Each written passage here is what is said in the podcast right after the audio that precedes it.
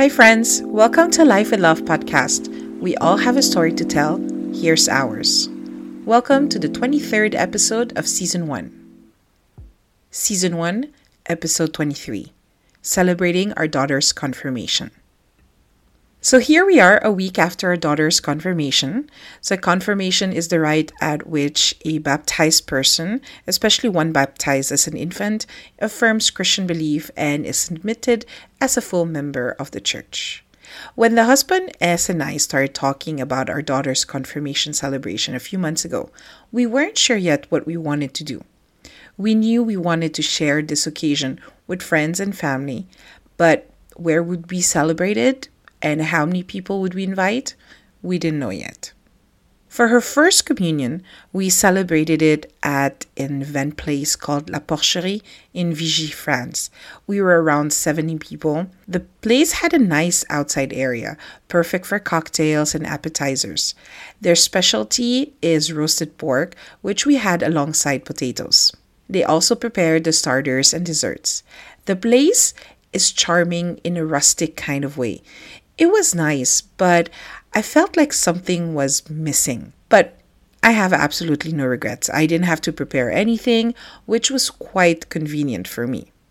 This time around, things were a bit different regarding the budget. As we're going to the Philippines for the summer, I knew that we couldn't spend as much. So we trimmed down the guest list to 40 of our closest friends and family. Tricky part was to find a restaurant. 40 is too little for a private room, which is rare to find in our city, anyways, and too many for a long table in the dining room. So, the next best thing would be at home. Our friend C offered to host it at his place because he had just finished building his new home and he has a nice garden. This was great, but I knew that the Filipino in me would get triggered. If there's one thing you need to know about Filipinos is that we love food and partying. Well, that's two things actually. But Filipinos love to eat and most especially love to cook. Sometimes I still don't understand why Filipino food is so underrated. Call me biased, but it's the best. Anyways, where was I? So, yes, Filipinos love to cook and please people. So, we always, always, always end up cooking way too much food at parties. My list of food to cook was so long, but you don't even want to know what the initial list looked like. so now that the venue, guest list, and menu was established, we could put our plans into action. I could start cooking some of the food and freeze them until D Day. A good example are cake salé, roughly translated as savory cakes. These are great finger food and thaw really well. I also prepared all of my Filipino lumpia, pork, shrimp, and dynamite lumpia. These were half fried, then frozen, then fried again on the day of the party. These were a big hit, and I'm so thankful for a friend who was in charge of frying them. This might get too long if I start talking about the food and the preparation, so I reckon I should probably write a blog post about it. Anyways, so our day started with the Mass. S chose a white dress, which I thought was most appropriate for the occasion. Not too short, not revealing, not too fancy. I thought she looked really cute. We were honored to have the Archbishop officiating the Mass, but it was long. Two hours and 30 minutes it lasted. Needless to say, I was not expecting that. During the communion preparation of S a few years ago, I remember the priest then telling us that there's always at least one person who faints at a communion slash confirmation ceremony. Therefore, it is necessary to eat a good breakfast, drink lots of water, and sleep well the night before. We had been previously warned, but I was still surprised to see one of the boys faint not once, but twice during the ceremony. Poor guy. The emotions of the day probably got the best of him. I can't even begin to imagine how his mom must have felt.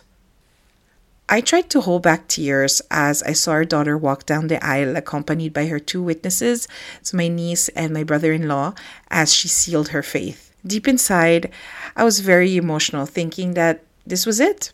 Next ceremony at the church would be marriage. but I have a feeling this will be in a while.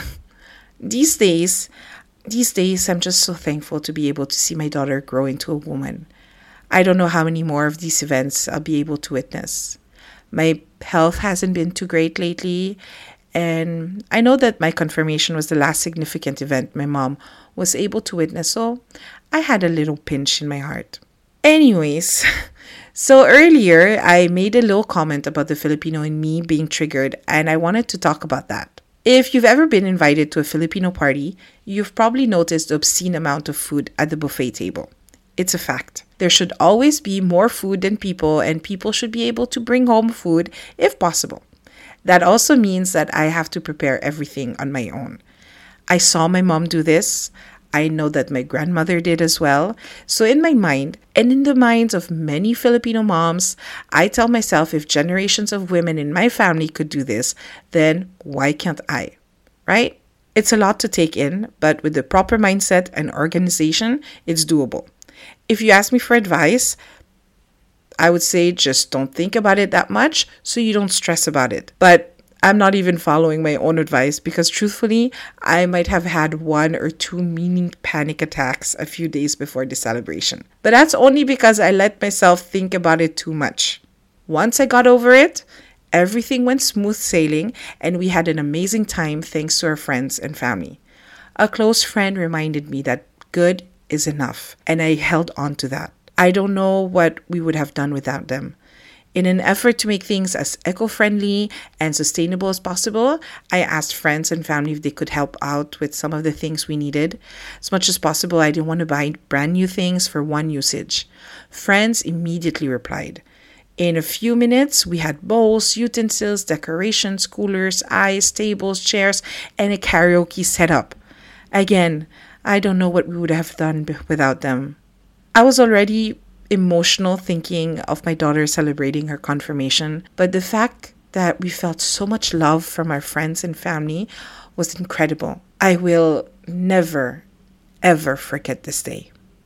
So tell me, what's a day you will never forget?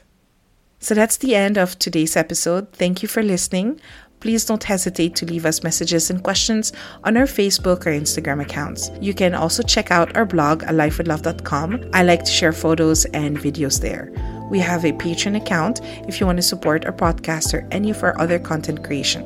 Head over to patreon.com slash alifewithlove. You can support us for as low as one euro per month. Thank you very much, my dear listeners. Take care, and always remember, la vie est belle.